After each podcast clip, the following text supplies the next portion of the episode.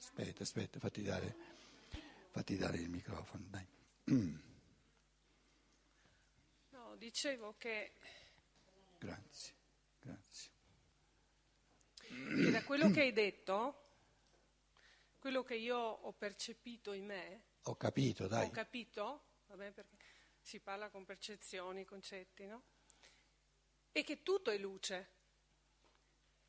E questi passaggi, questa differenziazione di tipi di luce, della luce, è il nostro cammino per, per essere, per tornare nella luce, ma tutto è luce. E quello che non comprendiamo è la carenza di luce, cioè siamo nella carenza della luce. È molto se- cioè diventa semplice.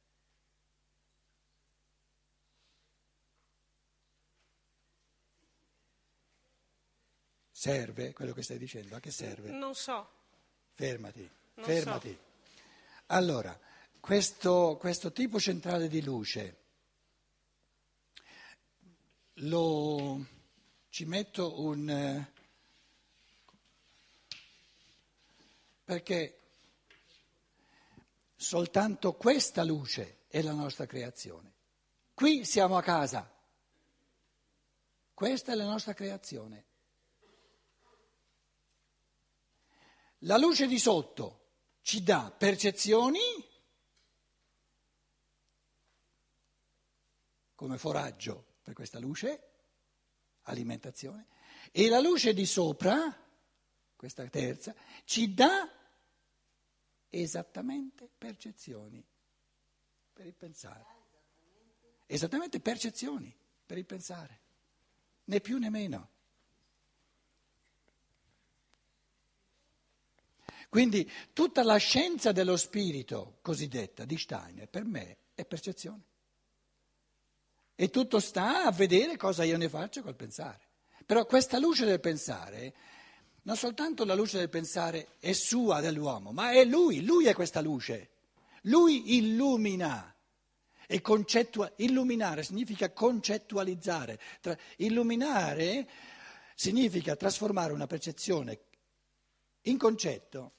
Quindi il concetto di percezione è che la percezione è per natura buia, oscura, non so cos'è. Quindi la percezione è un frammento di oscurità nel pensare e il pensare illumina questo buio creando il concetto e il concetto è una illuminazione. Però l'illuminare avviene per l'uomo nel pensare e illumina sia il buio del mondo fisico sia tale e quale il buio del mondo spirituale.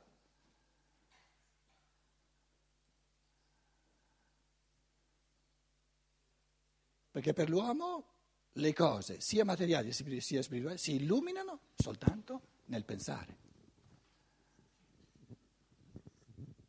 Finché io non ho il concetto di angelo, ma soltanto la descrizione percepì, la descrizione di Stein di ciò che lui percepisce, cosa ho io dell'angelo? Il buio. Creando il concetto di angelo, con lo stesso processo di pensiero con cui creo il concetto delle cose materiali, illumino nel mio pensare la realtà dell'angelo, perché la realtà dell'angelo è il concetto dell'angelo, scusate.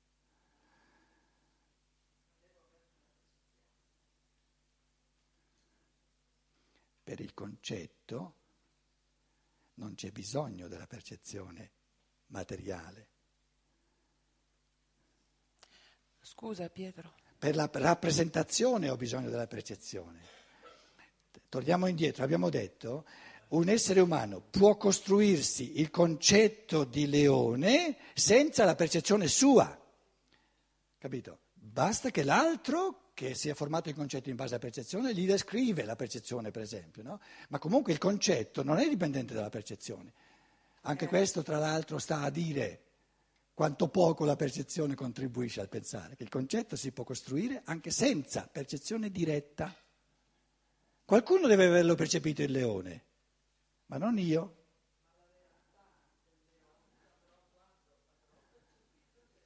E perciò io, leggendo Steiner, dico guarda che tu mi presenti la realtà dell'angelo soltanto se mi evidenzi due lati, che tu l'hai percepito e che ci hai pensato sopra.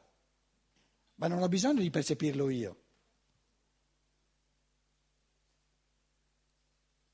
Scusa, eh, scusa Pietro, volevo dire una cosa tornando alla luce fisica. Dove sei? Sì. Per quello che posso vedere io, sia gli esseri umani che gli animali, sia le piante reagiscono alla luce. In effetti se, se una pupilla è dilatata al buio, come arriva una, una, luce di una lampadina, la pupilla si contrae. Così come allo stesso modo gli alberi, cioè gli esseri vegetali, si orientano verso la luce, quindi reagiscono alla luce, indipendentemente dal fatto di vedere le cose che vengono illuminate dalla luce.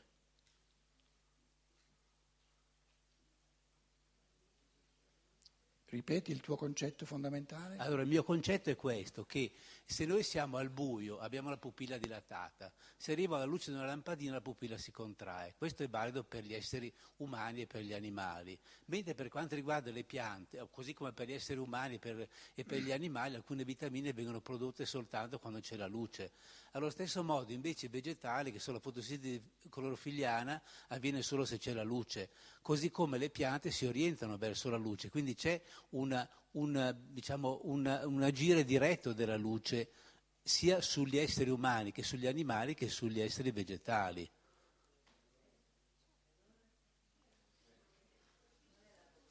Lei qui dice, allora qual è la domanda? E che è percepibile, cioè che la luce è una cosa percepibile. No, no, no, no. no.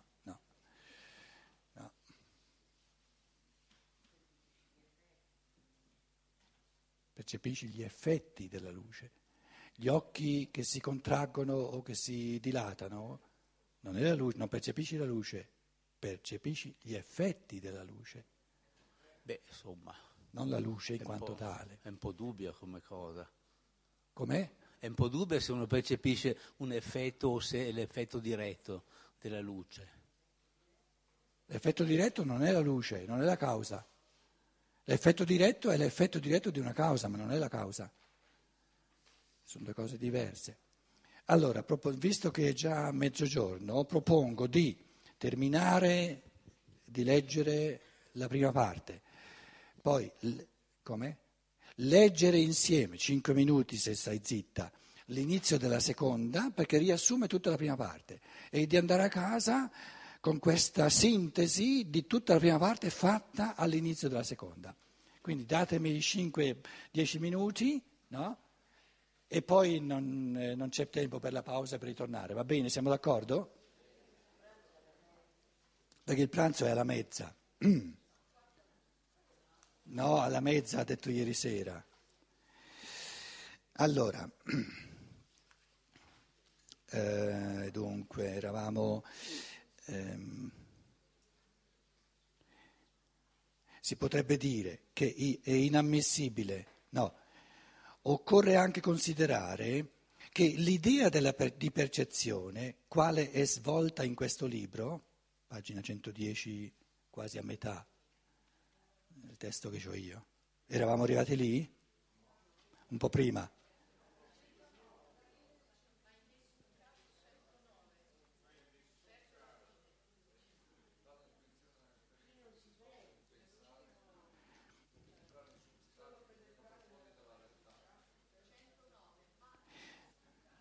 Ma in nessun caso. Allora riprendiamo all'approfondimento, cinque righe prima. L'approfondimento della conoscenza dipende dalle forze dell'intuizione che si esplicano nel pensare.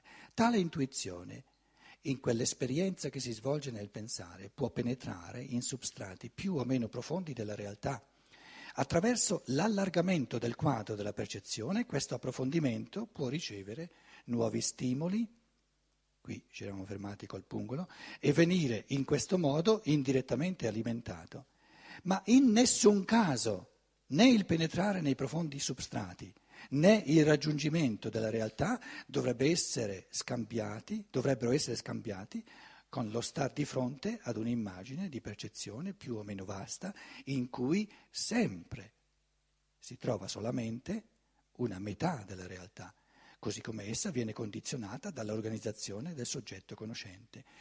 Chi non si perde fra le astrazioni, come il realista metafisico, intende, capisce, eh, der wird einsehen, dice il tedesco, capirà, si convincerà del fatto che per la conoscenza dell'essere umano va preso in considerazione pure il fatto che per la fisica devono essere resi accessibili nel campo della percezione elementi per i quali non vi è un organo di, di senso determinato, come vi è per colore e suono.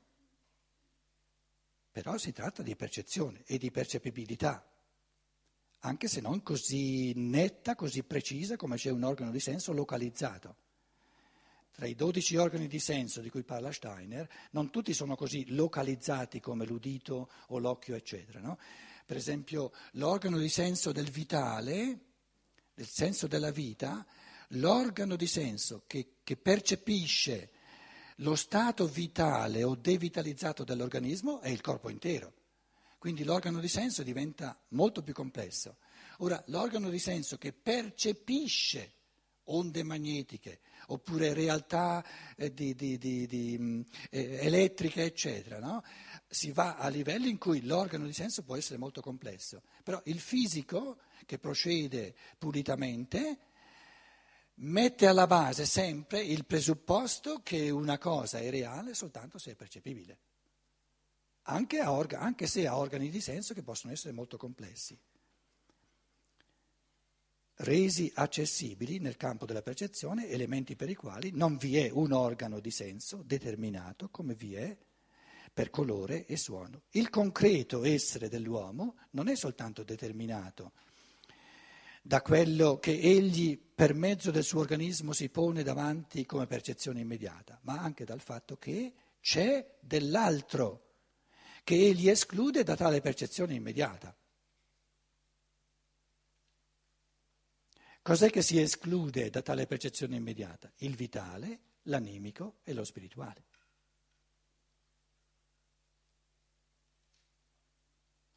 L'eterico, l'astrale e lo spirituale. Quindi già a partire da qui, no, come, come, come, soglia, che ci, la, la, filosofia della libertà ci porta al limite del percepibile eh, eh, ai sensi corporei e ci chiediamo, ma se, se ogni realtà deve essere percepibile, ci sono delle realtà che sono per i sensi corporei per natura non percepibili. L'anima, per esempio. Lo spirito, per esempio. Allora o saltano fuori organi di percezione di ciò che non è percepibile agli organi di senso corporei, oppure resterà per noi una non realtà.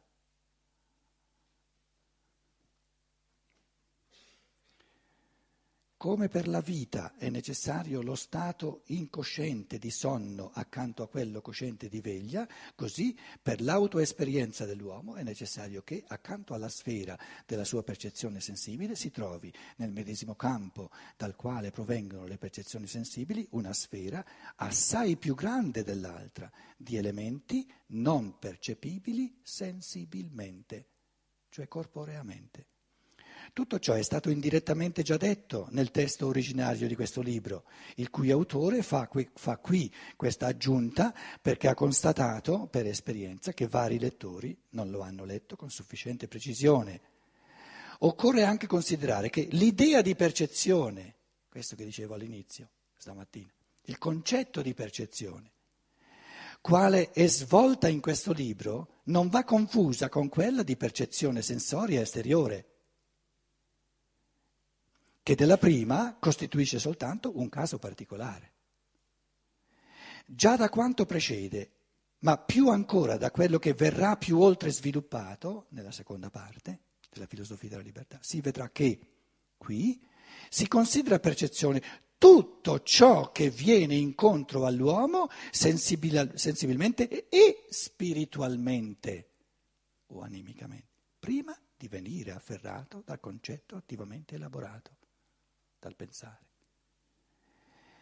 Per avere delle percezioni di natura animica o spirituale non occorrono dei sensi del genere che comunemente si intende. Si potrebbe dire che è inammissibile questo allargamento dell'uso comune del linguaggio, questa correzione del concetto di percezione. Però, se non che, esso è, questo allargamento è assolutamente necessario, se non si vuole che in certi campi proprio l'uso del linguaggio ci incateni nel nostro sforzo di ampliare la conoscenza. Chi parla di percezione soltanto nel senso di percezione sensoria, corporea, non arriva a formarsi neppure su questa percezione sensoria un concetto utilizzabile per la conoscenza. È questo che volevamo dire. Non ampliando il concetto di percezione si attribuisce alla percezione una, un certo concorrere al pensare che di fatti non ha. Perché il concetto puro di percezione è il nulla del pensare.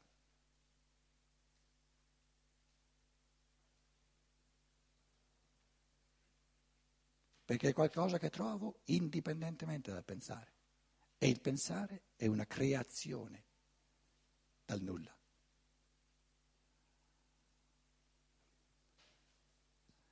Solo con questo concetto di percezione, di passività assoluta, di qualcosa che trovo senza un minimo concorrere mio, e di attività assoluta, posso servirmi di questo concetto di percezione anche per percezioni fatte sull'animico, fatte sullo spirituale.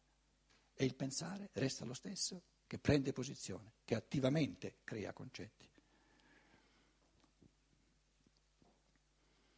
Chi parla di percezione soltanto nel senso di percezione sensoria non arriva a formarsi neppure su questa percezione sensoria un concetto viabile, utilizzabile per la conoscenza. Occorre talvolta ampliare, bisogna, si deve, è necessario ampliare un concetto perché esso consegua in un campo più ristretto il significato adesso adeguato.